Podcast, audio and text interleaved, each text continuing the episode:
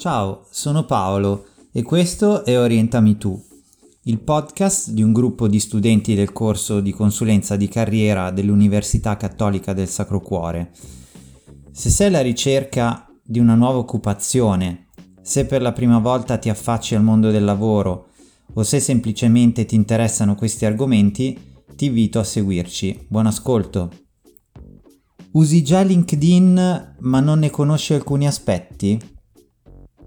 Hai già un profilo ma non sai bene come utilizzarlo? Oppure non hai ancora un profilo e stai pensando di attivarlo? Ti do subito un paio di dati. Il 90% delle ricerche di lavoro avviene su LinkedIn, a fronte del solo 40% degli utenti che accedono ogni giorno e molti di questi profili non sono curati quindi hanno delle sezioni non complete.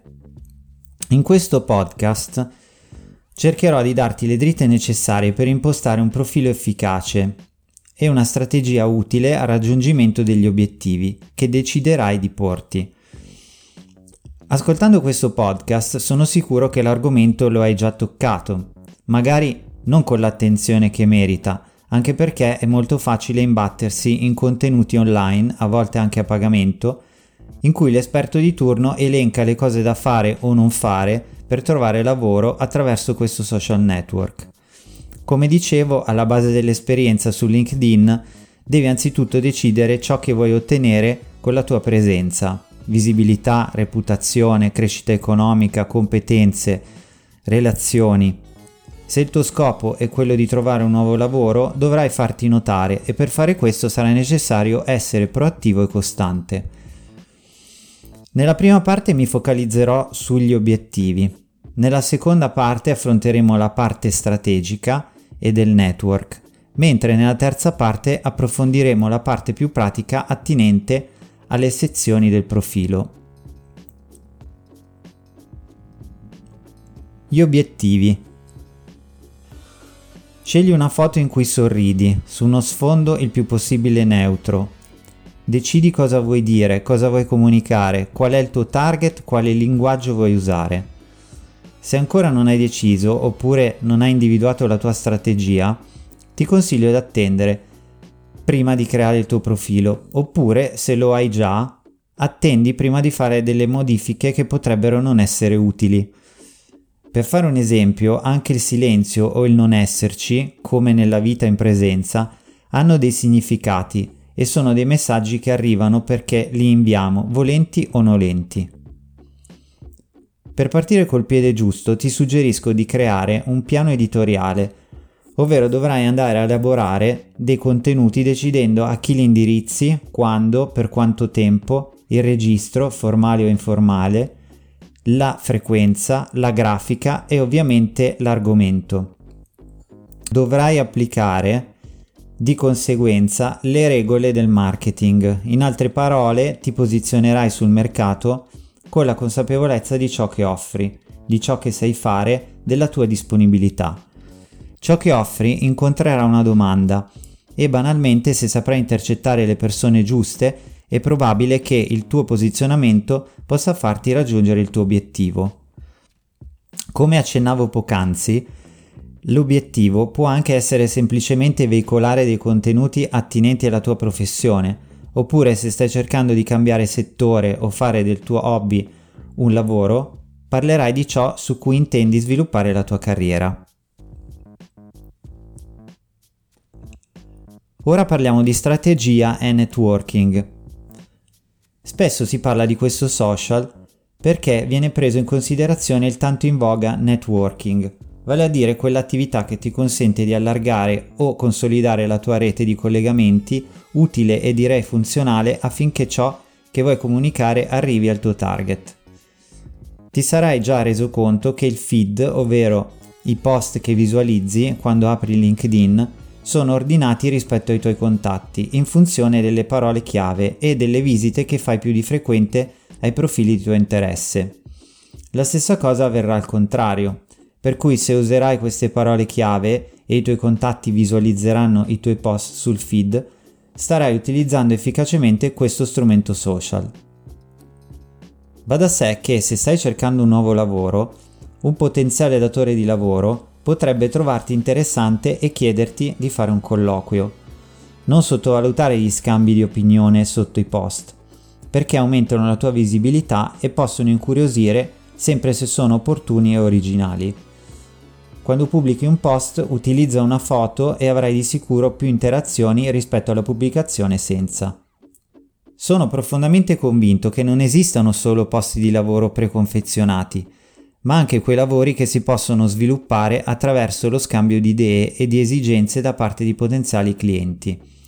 Questo scambio può quindi essere visibile a tutti se fatto sotto un post o una foto, oppure può avvenire in privato utilizzando la messaggistica. Questa seconda opzione la consiglio se vuoi ottenere informazioni da un dipendente che lavora in quell'azienda in cui vorresti lavorare o con cui vorresti collaborare. Puoi per esempio chiedere la disponibilità per un caffè virtuale e, in caso positivo, carpire quelle informazioni che stai cercando, come quali sono i valori dell'azienda, se c'è un alto turnover di personale, chi si occupa delle selezioni, l'azienda assume direttamente o si avvale da agenzie per il lavoro. Se la persona che hai contattato si dimostra collaborativa, otterrai informazioni utili per decidere se candidarti o semplicemente per iniziare a costruire una strategia di medio termine finalizzata a comprendere meglio come si muovono le aziende del settore di interesse. Tieni conto che dal momento che gli annunci di lavoro coprono solo il 20% della reale domanda, avrai buone probabilità di individuare eventuali vacancy con questo metodo.